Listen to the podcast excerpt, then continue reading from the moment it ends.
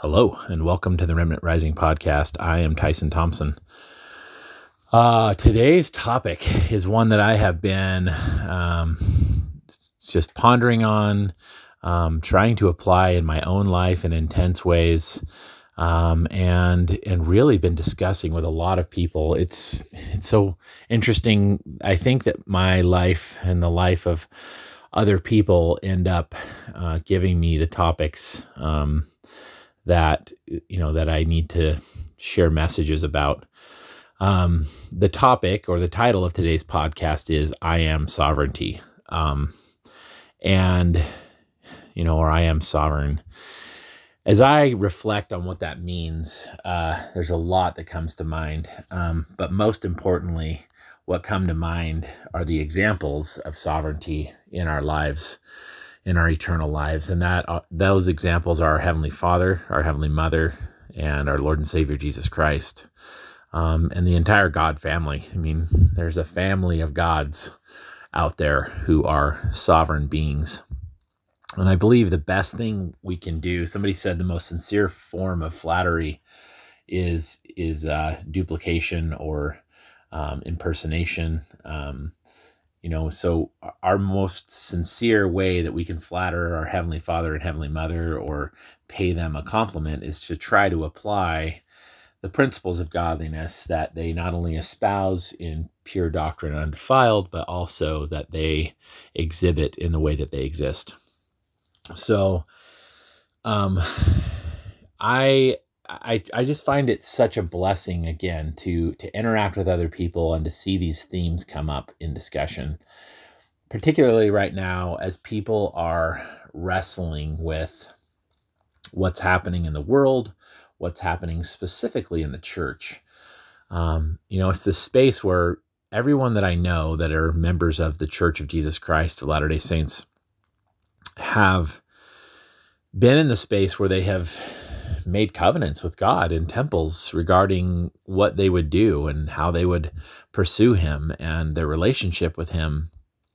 And it seems that many of the things that they covenanted to do with God are now running in direct confliction with the administrative direction of the church and the and the, the direction the leadership appears to be taking the church.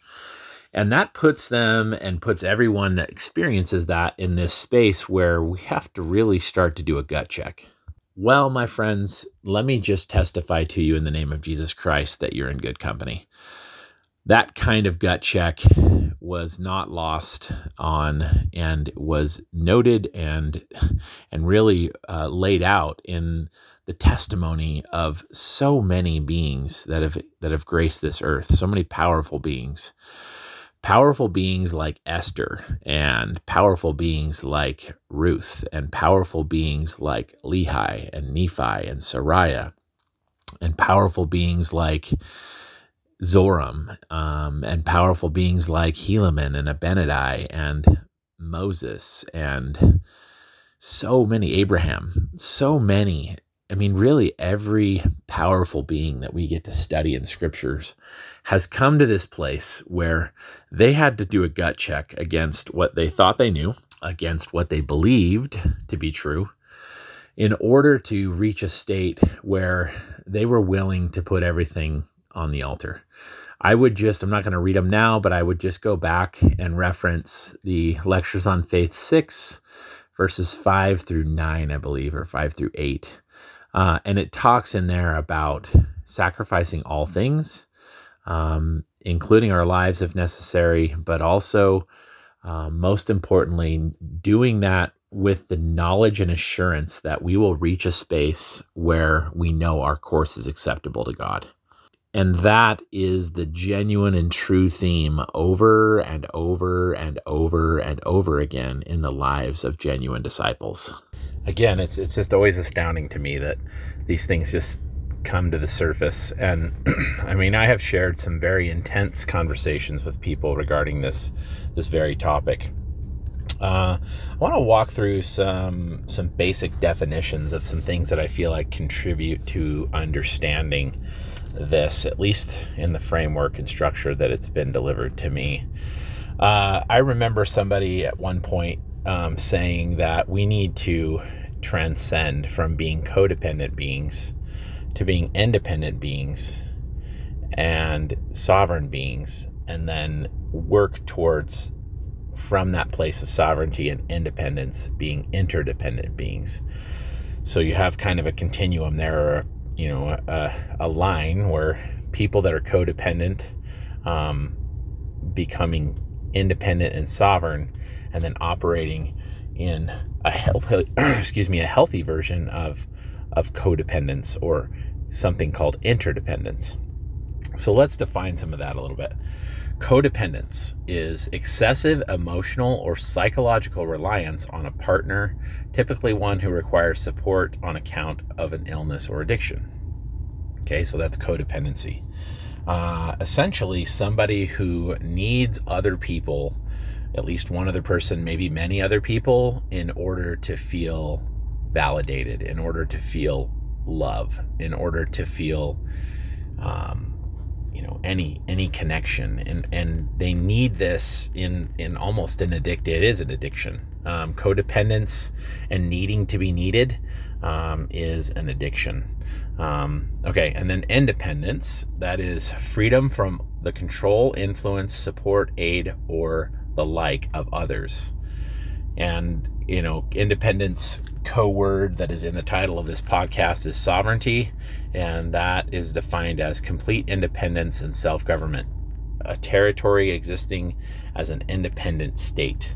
Um, so I think that those things, uh, those definitions are helpful in helping us to see um, who we can transition from being in order to become who we actually are. In this world, a lot of who we are is defined codependently. Uh, it's defined by, well, I am, you know, a lawyer. I am a doctor. I am, for me, I was a military captain. For me, I was, you know, or for other people, um, I am, you know, a father. I am a mother. I am, and those are all titles, and it's okay to have those titles. But when our complete identity is wrapped up in any one of those titles, um, even a few, uh, we are limiting ourselves to to our ability to connect to the fullness of who we are. You are, and I am, gods in embryo. We are literally heavenly fathers and heavenly mothers in the making. And I've said this before, but when we view ourselves like they view us, they don't view us as this stumbling, bumbling idiot, third mud ball from the sun, Tyson Thompson, right? Like, they don't view me in that way. They view me as exactly like them right now because they live in that eternal now space and their their modus operandum their mode of operation is in the eternal now and it is to see me as I am. Not as I will be or as I was or or whatever. So they live in this space where they see me as exactly like them because they are the epitome of the perfect brightness of hope. They are the epitome of perfect faith, and all things are before them. So they understand and see that every human being on planet Earth and whatever other creations and planets there are are all on this continuum of becoming like them. In fact, they see all creatures the same way as as the intelligences that make up those creatures have the capacity to to fulfill the measure of their creation and as and us as humans having the capacity or opportunity to become exactly like our mother and father. So let's let's reference where the phrase I am comes from. So this was Jesus. In the book of Exodus, Jesus was in a space where he was the I am or the Jehovah of the Old Testament. And he was guiding and directing different beings, different humans uh, in the beginning, um, you know, after the creation and the first establishments of, of civilization and um, humanity and and everything else. And so, so he he appears to Moses and and takes Moses on this journey, and and Moses asks this question, and then the Lord's answer is where the "I am" phrase is born, at least to our knowledge, um, scripturally says, And Moses said unto God, Behold, when I am come unto the children of Israel, and say unto them, The God of your fathers hath sent me unto you, and they shall say to me, What is his name? What shall I say unto them? And God said unto Moses, I am that I am. And he said, Thus shalt thou say unto the children of, uh, children of Israel, I am hath sent you sent me unto you. So, how amazing uh, is that? Here is the God of the universe, and he refers to himself as I am. Now, the critics out there would probably say, well, I mean, that's God, and you're not God, so why would you take the title of I am? Well, because as a Christian in modern day understanding, we covenant to take God's name upon us, Christ's name upon us at baptism. And when we covenant to take his name upon us, we also receive the blessings, the covenant blessings associated with that identity. As we know by study of Scripture, the I am of the Old Testament, the Jehovah of the New Testament, and the Jesus Christ, as we understand him, of the New Testament, and the Jesus Christ of the Book of Mormon and the Doctrine and Covenants, and you know, the lectures on faith. I mean, all of this scripture and knowledge that we have of him is a powerful being who understands the fullness of what it means to be I am. And I find it interesting that it is this I am principle that is sovereignty. Christ had to be taught, as we understand, in his life when he was on the earth, line upon line, precept upon precept. It says in Scripture that he grew in in wisdom and in stature and in favor with God and man. So he he grew line upon line. And when he grew into the fullness of who he was to be here on the earth, that is when he took on that title of I am. And in Luke chapter 8, I believe, yes, no, John chapter 8, Christ was being harassed by the Sanhedrin because they wanted to know who he is. Who whence came came thou? You know, I mean, where, where did you come from? Who are you? And he was trying to help them understand that they couldn't understand that question unless they actually knew God, unless they knew the Father, and I would submit the Mother, and they knew the fullness of God. Then they would know whence He came. Um, but He told them as much. You know, you you don't know whence I come or whither I go because I am not of this world. You are of this world. I am not of this world. I am of my Father from above, and you are of your Father from beneath. So when his words don't make sense to people as they read them, it's it's telling as to where their mindset and their hearts are. And they can come to know Christ by by getting to know the Father. I've said this before, but Paul said that pure religion undefiled is this to know thee the one true God and Joseph Smith said that if we do not comprehend the character of God, we do not comprehend ourselves. So, what is I am? Well, I am is again that declaration that I am a God, right? Uh, you know, for us, those of us condescended, learning this step by step process of becoming gods, uh, we're, we're, gods with little g. Um, and I mean, again, that's scripturally supported on us being gods with small g, God in embryo, becoming like God the Father and Mother in a fullness. So, so that is the I am statement in a nutshell. Is I am God, um, you know, and that sounds like a bold thing to declare, and you know, it's cited in the New Testament. Go and look it up. It's cited by Joseph Smith. It's cited um, in Doctrine and Covenants 121. There's references to it in the Book of Mormon um, there's scriptural references to support this understanding that we should see ourselves as that, with a degree of humility, remembering that yet we are not yet completely ascended like mother and father in the in the real sense, but at the same time understanding that they don't view us any differently. They don't want us to view ourselves differently. They want us to be as independent and and strong individually as we can be, and then they want us to be able to ascend in our minds so that we can commune with them.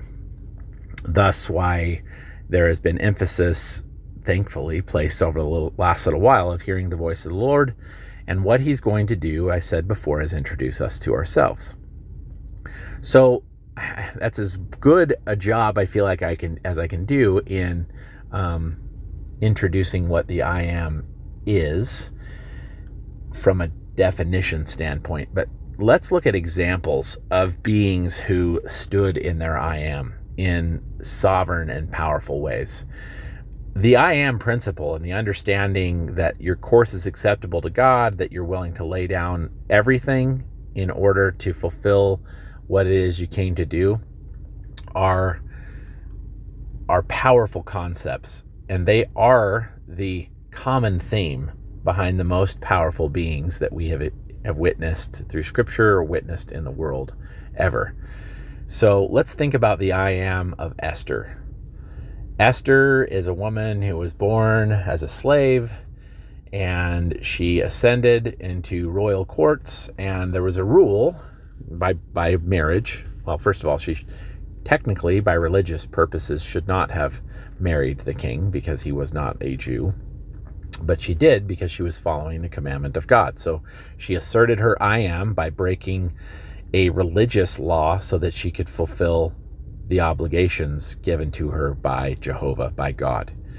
So she was standing in her sovereignty and I am in following the dictates of her conscience and following the dictates of her of her soul and the direction that her life was supposed to take. So that is her exhibiting extreme courage and standing in a way that that most people then couldn't comprehend. And I'm sure there were those who knew her who were like, "Oh, look at Esther. She took the easy way out. She gets to now live in luxury while the rest of us grovel down here in slavery." And you know, that that was their perspective. That was how they viewed things because they were codependent, right? They were codependent on a lot of things. And she was learning how to become interde- independent so that she could stand in interdependence. And so she proceeds after a while to, to, to the place where she understands that that her husband, the king, is going to kill all the Jews based on really a, a terrible servant that worked for him, um, based on a setup. And she knew that the time and the purpose for her life had come, and she was willing to stand in her sovereignty and offer her life in similitude of Christ in order to spare her people, to have them be freed. And so she stood in her sovereignty. It was against the law, against the rules for her to come to the king unsummoned, uninvited. And she just walked in and said, Hey, you can kill me after I deliver the message that God has commanded me to give. But if you kill the children of Israel, it's going to be a very, very bad thing for you. And her husband was moved with compassion, discovered the deceit of this servant who was giving him bad information, and he then stood with her side by side, and together they ruled interdependently um, from there forward. And, and the kingdom had prosperity and there was a unity achieved in that blessed arrangement. So, another example of a being operating, a couple beings operating in their I am, was Lehi, right? He's just a merchant in in in Jerusalem, and he was told by the Lord to go and preach, and so he does asserting his independence again, as I am. And then the people seek to slay him, and so he runs. And Nephi, learning according to the example of his father, does the same thing, receives all the same answers that the father gave to Lehi, to, to his father, and to Sariah. And they they begin this epic journey.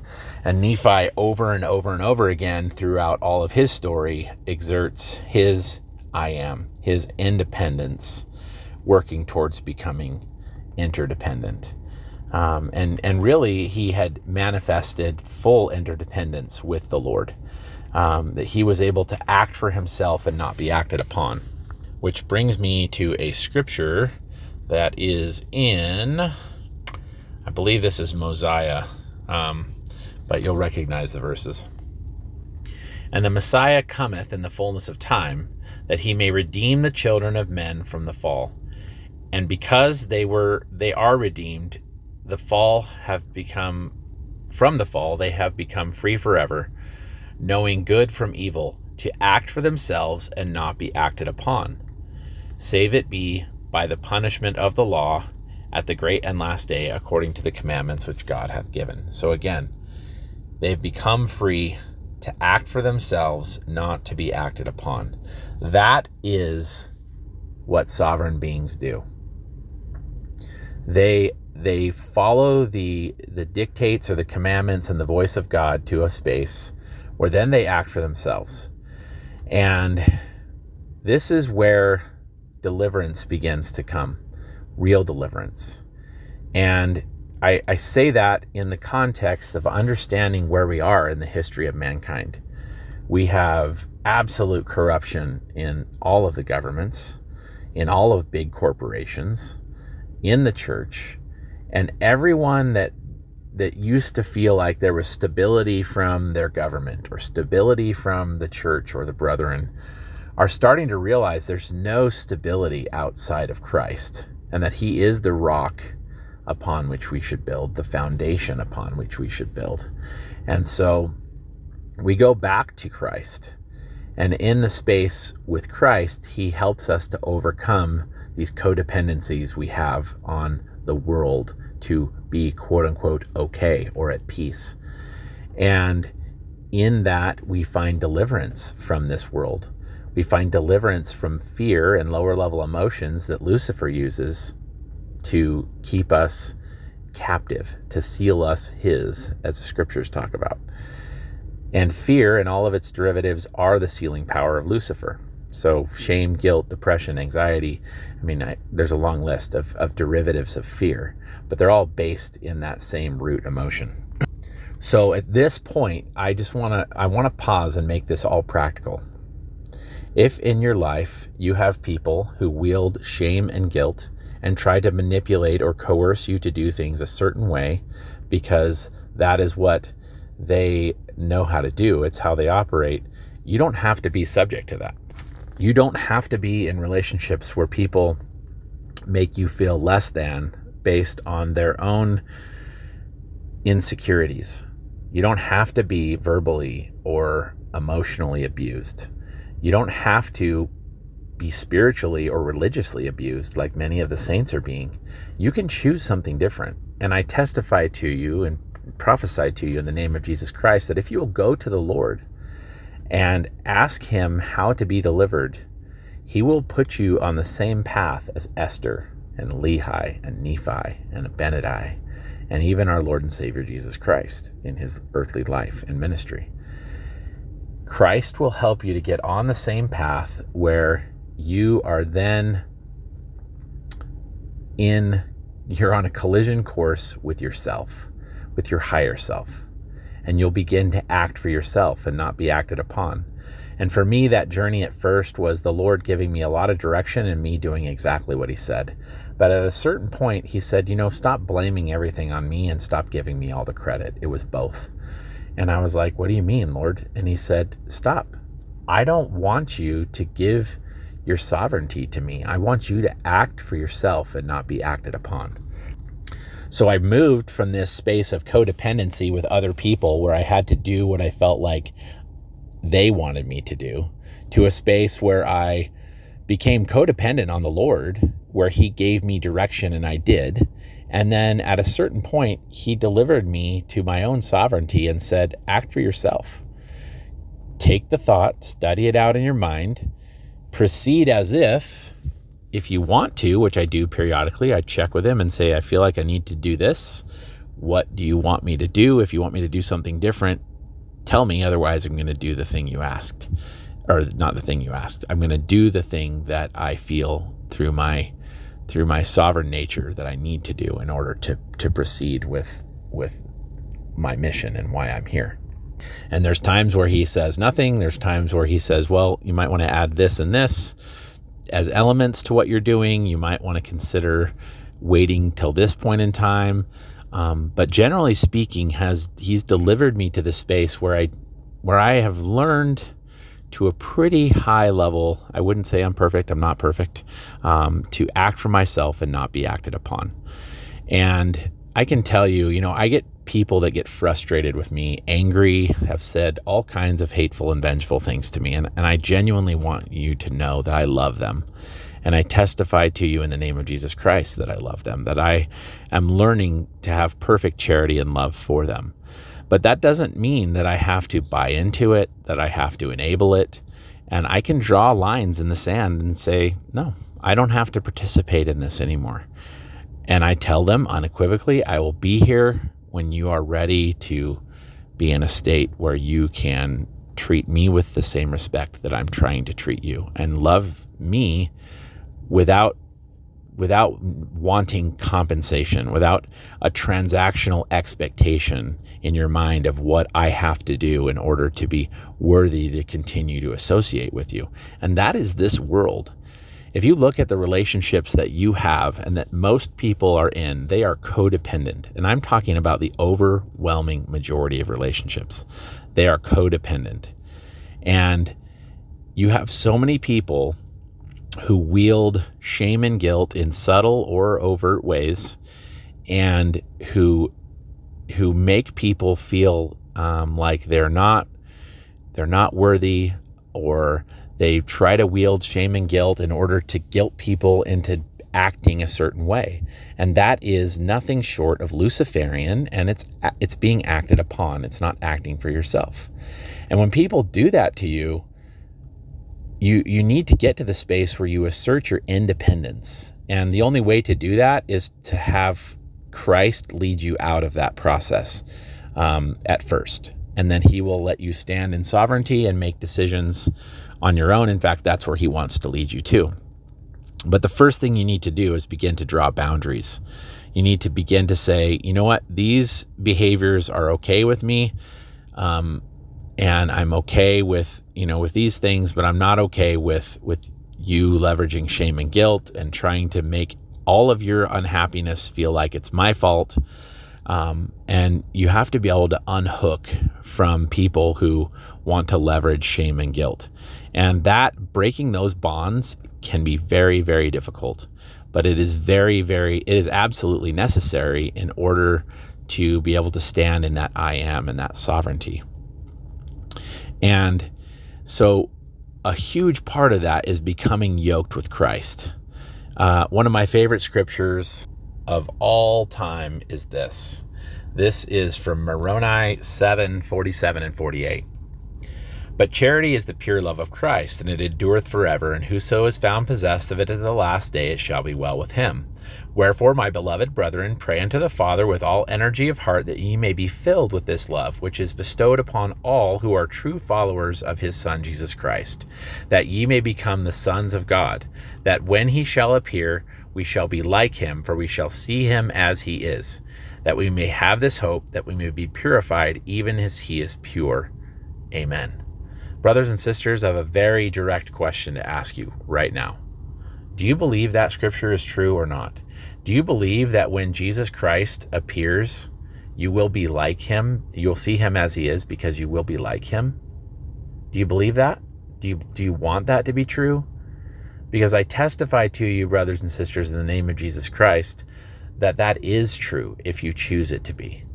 It's true that you are a genuine disciple of Jesus Christ. And that as you choose that place of sovereignty and disconnect yourself and your worth and your value from other people's opinion of you, from religious ideology that is false, from false doctrine, from the creeds of men, from all of these things that pull at your identity and try to strip it away, as you disconnect and break the bonds and ask the Lord to help you break the bonds that are keeping you stuck in these paradigms that aren't true so you can stand in the fullness of your I am, I testify to you and prophesy to you in the name of Jesus Christ that there will come a day when you will stand in his presence and the fulfillment of that scripture will happen. That when he appears, you shall see him as he is because you are like him. That's what he wants for us. That's his greatest desire. That's Heavenly Mother and Heavenly Father's greatest desire. But you have to want that more than you want to be in relationships with people who are mean to you, who are abusive. You have to want that more than you want the approval of church leaders, than you want to fit in the box that they're trying to put you in, than you want to put God in the box that, that religionists are trying to put God in. There's a reason that these scriptures are not talked about and quoted in in in general conference, etc. Because they're they're actually most of those leaders are not interested in you standing in your I am. They're not going to teach you about how to be a sovereign being because they operate in a space where they want control. And if you look at the relationships you're in across the board, whether it's at work, with family, with church, with whatever, you'll realize that everything for the most part, is transactional. That people want something from you, and in in order to receive what you want from them, you've got to give them something, and then they give you something, and it literally is this back and forth transactional type of relationship. It's quid quid pro quo. You give me this, this for that. You give me this, and I give you that. That is not how the Lord gives. He gave his life freely. He didn't sit up there and go, Well, I'll give it, and then I need all of this in return. That was Lucifer's plan.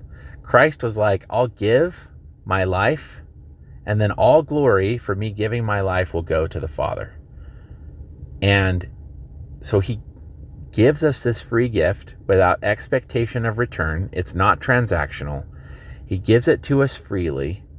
And then in return, he wants to also give the glory to Father because he knows that what it is he seeks and wants will come to him by nature of the opportunity that he has to become like Father and not operate in any lower level tactical quid pro quo, this for that, transactional relationships, but to honestly, as mother and father do, have it be his work and glory to bring to pass the immortality and eternal life of man. That's when Jehovah completes his work at the end of the millennium, the judgment's done, and everybody, you know, ascends their next level. Christ ascends to the Elohim level, and he has become like the Father perfectly. And his role from there forward is to perpetuate the same experiences for all of us. Do you realize, you stop to realize that Heavenly Father and Heavenly Mother used to be beings like us? Sinful, fallen, struggling beings. So, how is it in that genuine, loving, powerful character of them would they ever be transactional and say, well, you need to do these things or else I won't love you and you're not righteous? No, they just love you.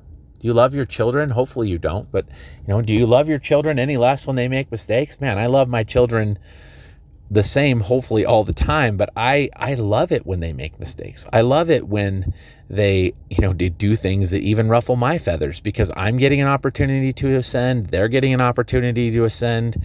We have lots of discussions, we try to laugh about it it's beautiful. It's a beautiful process. And they want us to have to find joy. Man is that they may have joy, right? It doesn't say, man is that they may have joy when they're being righteous according to the dictates of men. No, man is that they may have joy, even in the process of the struggle, even in, in, in tragedy, even in trial, even in breaking free of, of unhealthy relationships I'm going to be bold and say that Adam and Eve's relationship in the terrestrial garden was codependent.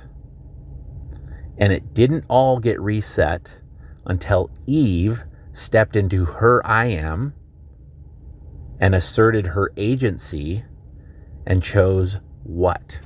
She chose to partake of the fruit, and by so doing, knew she would be cast out. She did that out of love, but she did it out of independence so that she could operate in interdependence. And what happened to Adam? She didn't go to him and go, Well, you're so dumb and I'm smart. And if you would just do things my way, then you would see. No, she went to Adam and said, You know what, Adam? I exercised my agency. I partook of the fruit. Would you like to partake of the fruit too? And Adam's like, Whoa, don't you know what fruit that is?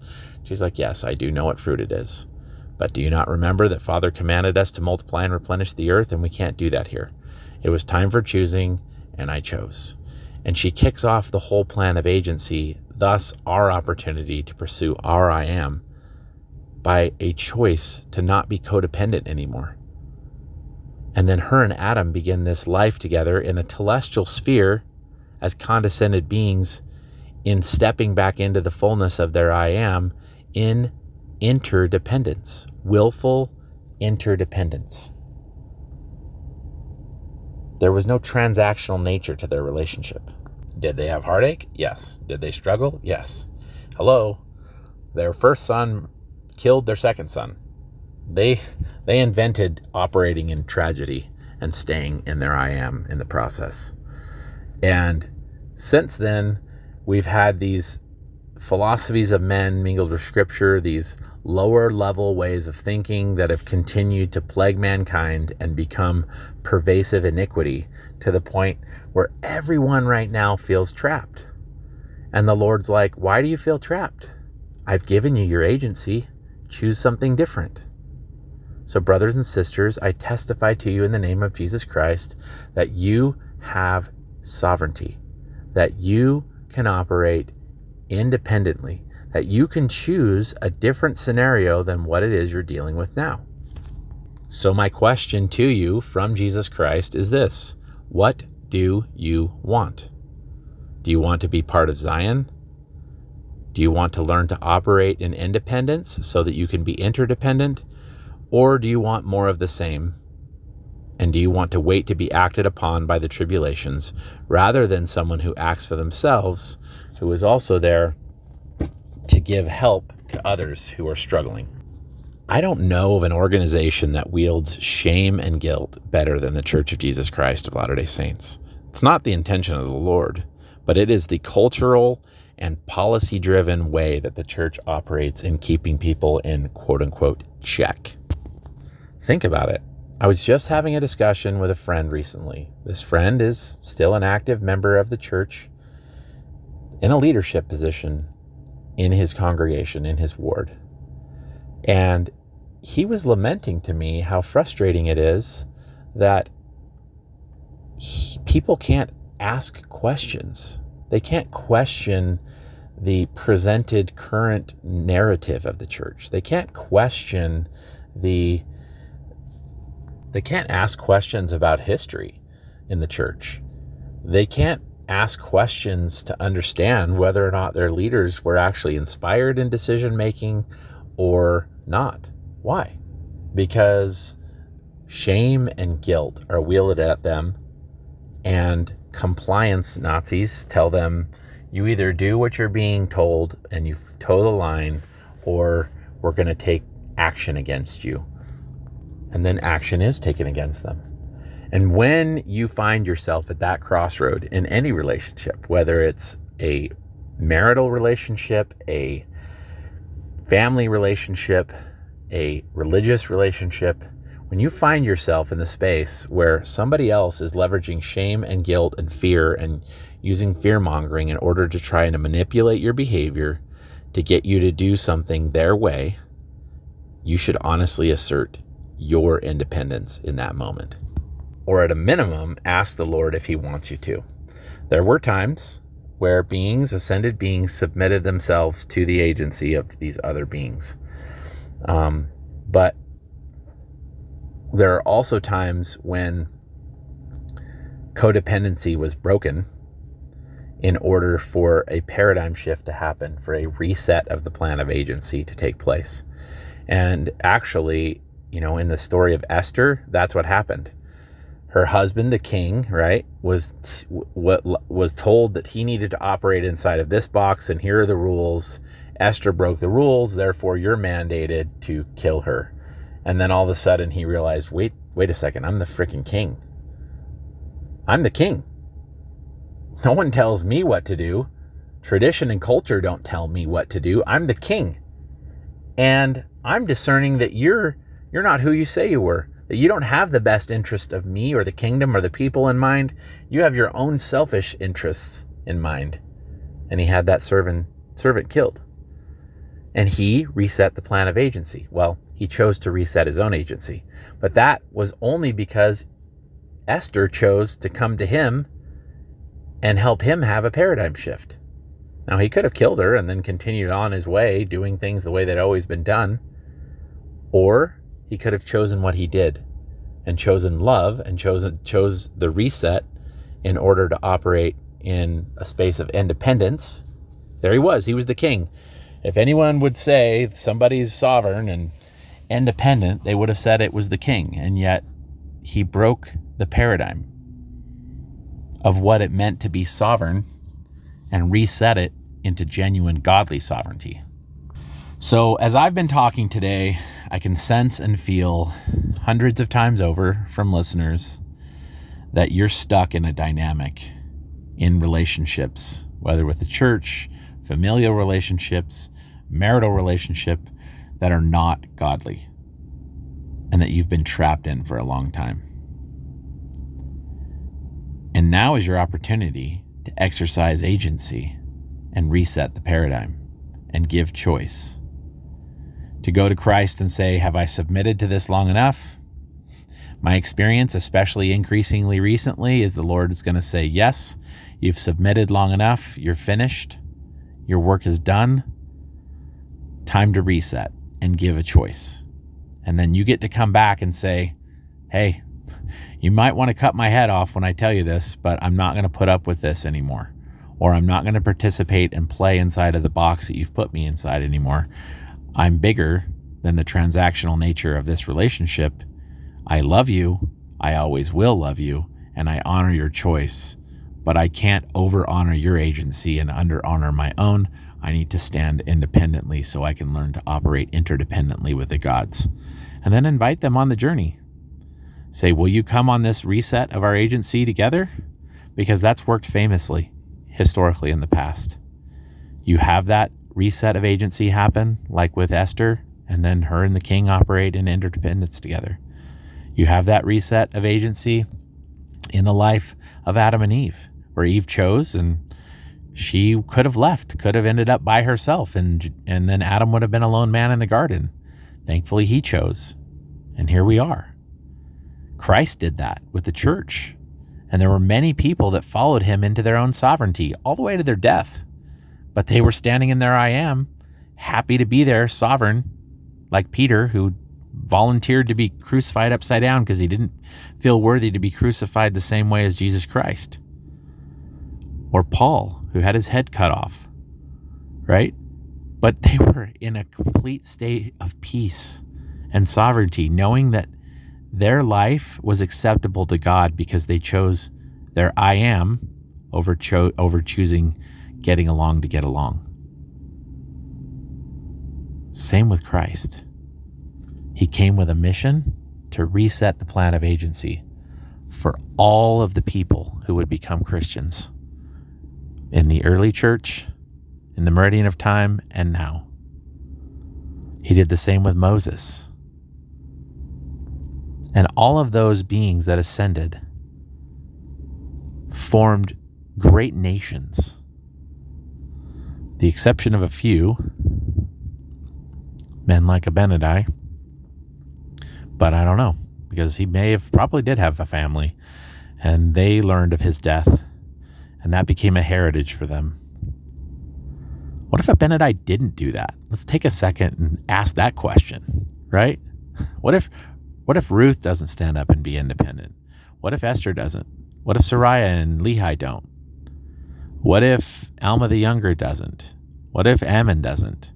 What if Abinadi doesn't? What if Joseph Smith doesn't? What if Joseph Smith, after he had the first vision, was like, Yeah, that was some crap. I just dreamt that up. You're right. I'm crazy. And just gave up his sovereignty. We wouldn't even be having this discussion right now. If one man didn't stand in his I am and change the face for of, a, of a nation of people who are the Ephraimites, who are supposed to usher in the second coming of Jesus Christ by gathering Israel. What if these men and women didn't stand in their I am? What if Mother Eve didn't?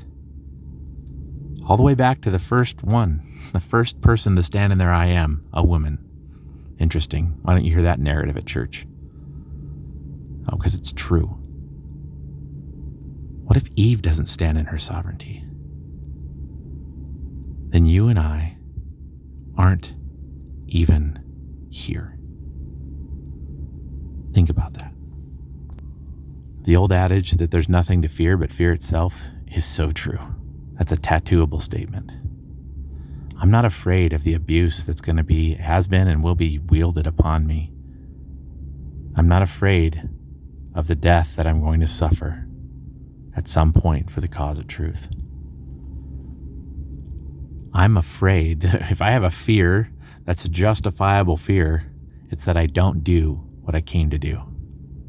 And that is to help to reset the plan of agency for myself and for everybody around me. I'm not saying you have to come in like Miley Cyrus as a wrecking ball and completely destroy everything in your path. The power of God is love, charity, long suffering, gentleness, kindness, meekness, love unfeigned. That even when people revile against you and say all manner of evil against you, for God's sake, you can count it all joy when you fall into that affliction. Now, that's not to say that you can't at times, as is discussed in Doctrine and Covenants, rebuke with sharpness, but then show forth an increase of love, lest he that who now has rebuked and corrected esteem thee to be that his enemy. Right? You can correct the narrative. Eve did. That wasn't a that wasn't a you know a, a a patty cake conversation when she'd partaken of the fruit. It was intense, it was powerful. And her response to Adam when he said, Don't you know that that's the fruit that Father commanded us not to partake? And she says, Yes, Adam, I know it's the fruit. Do you not remember also that Father commanded us that we should multiply and replenish the earth? We can't have both. I chose. And now I love you and I don't want to leave you here but I will leave you here. Because I know that these maternal instincts that are driving at me to procreate and to multiply and replenish the earth are not going to go away. And I know that God will provide for me because I chose, because I made a decision. So, Adam, I love you. And I'll love you even if you choose to stay in the garden. I'll always love you. But what do you want? Do you want to be here and comfortable or do you want to take a chance and go out there with me and operate in the fullness of agency? And we know the result. Adam looked at her and he said, Is there no other way? She said, There's no other way. And then he said, Then I will partake that man will be. What if they didn't make that choice? You know, I, I give a lot of credit to Eve, but I also give credit to Adam for that humility. He thumped his chest at the beginning, and then he was rebuked with sharpness, and he submitted to her, to the truth, and then stood in his I am. You are in bondage if you operate in fear. We are in bondage if we make any decision that we make out of fear. I've had people say, and people that I love dearly, say the most vile things to me and about me. And I tell them publicly now, in the name of Jesus Christ, that I forgive them wholeheartedly and I love them. I will not stand and let them abuse me in my presence. I don't have to, but I do love them. And I pray for them every day. And I come to them in spirit and bless them that they will be able to recover from whatever pain it is that they're suffering in order to stand independently and healed.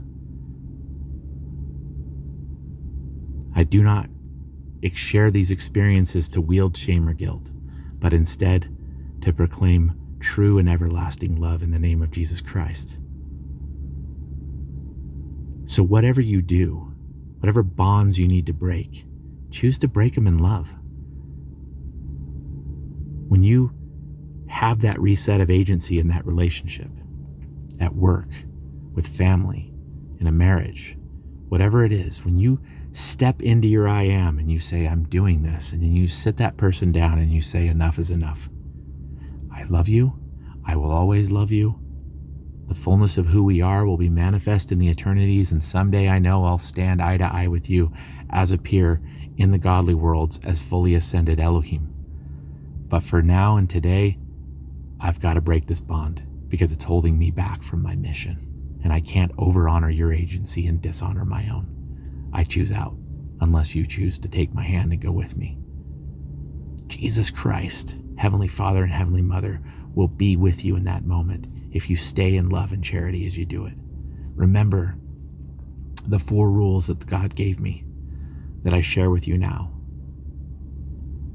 And d- these can be your rules, you can adapt them, whatever, but these are the ones God gave me. Number one, stay in charity. Number two, honor agency, your own and that of others, as well as possible. Number three, be continually prepared to be rewired on what you think you know in order to receive more from God. And number four, stay in the fight. Don't give up on you and don't give up on other people.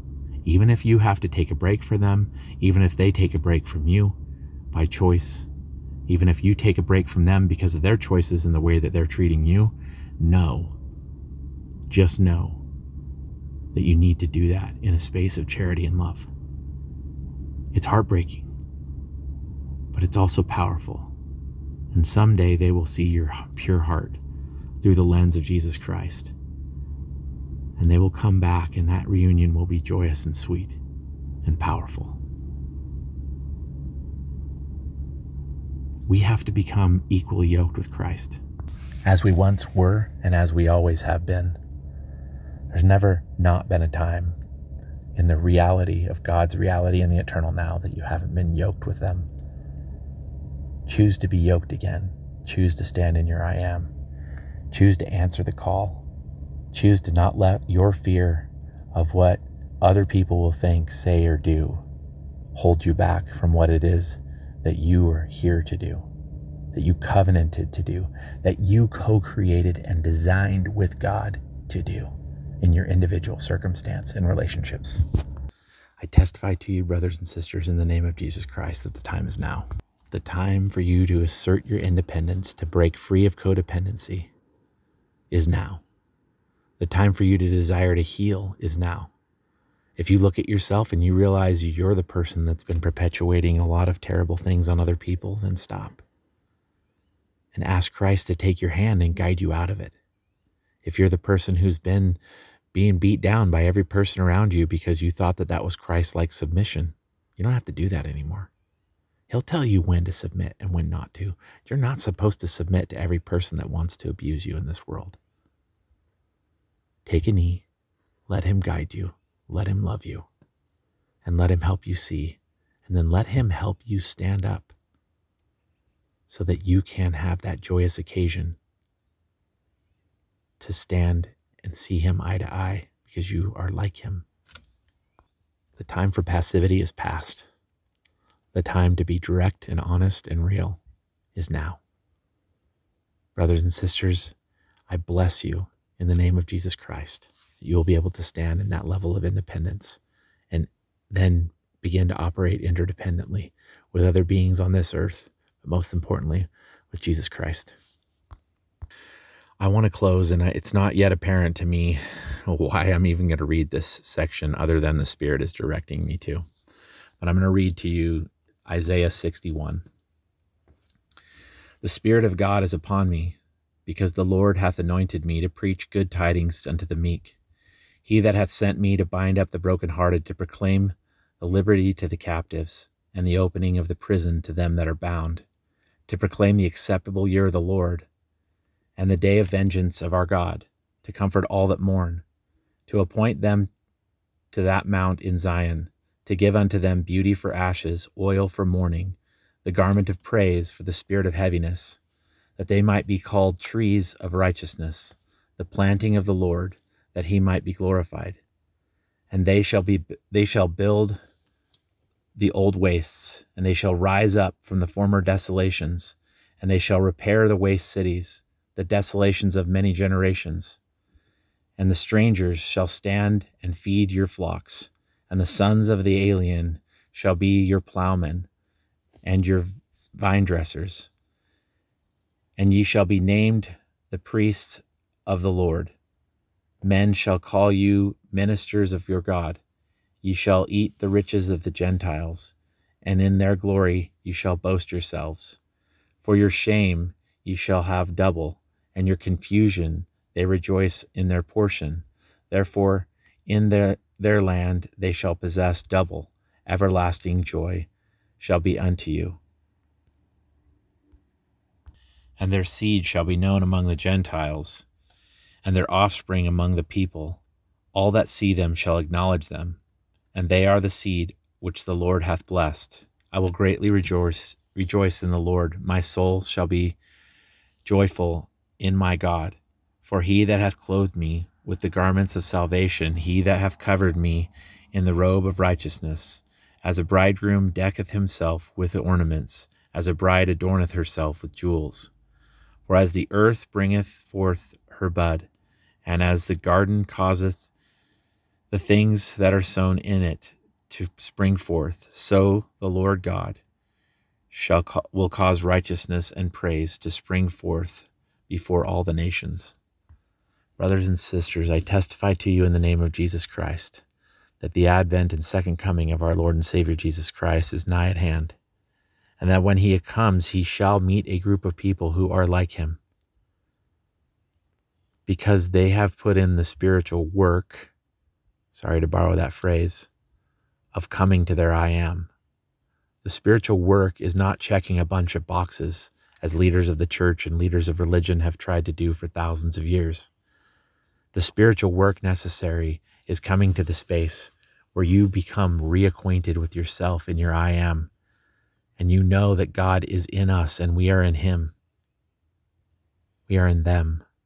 That mother is with you and that father is with you and that the Lord is with you, and that they will heal you and help you to stand fully in your I am until they step back and say, Go. Because we know that whatsoever thou doest and whatsoever thou asks, asks you will do in righteousness, because you have the Spirit of us and of God with you, and they'll send you on your journey to complete your mission. Brothers and sisters, I testify to you in the name of Jesus Christ that we are his servant, spoken of in Isaiah, that we are that 144,000, that church of the firstborn. Let that sink in. There's so many people that I love and know that are still wrestling with letting that title rest upon them. And I testify to you in the name of Jesus Christ and prophesy to you in the name of Jesus Christ that you are that 144,000 in that church of the firstborn, that you are that remnant that will come out. And I testify to you and bless you with a blessing as a fellow servant in the name of Jesus Christ. Sealed with the kiss and the hug of our Heavenly Father and Heavenly Mother, that you have a mission to do and that you are here to do it. Stand up, rise up, break off the shackles, break the bonds, and be set free to do your work fearlessly for the Lord always in love, always honoring agency, always continually being ready to be rewired and learn something new or remember something you've forgotten, and doing it all while in charity. I bless you with this and everything that you stand in need of to do this great work in the name of Jesus Christ. Amen. Hurrah for Israel. God be with you until we meet again.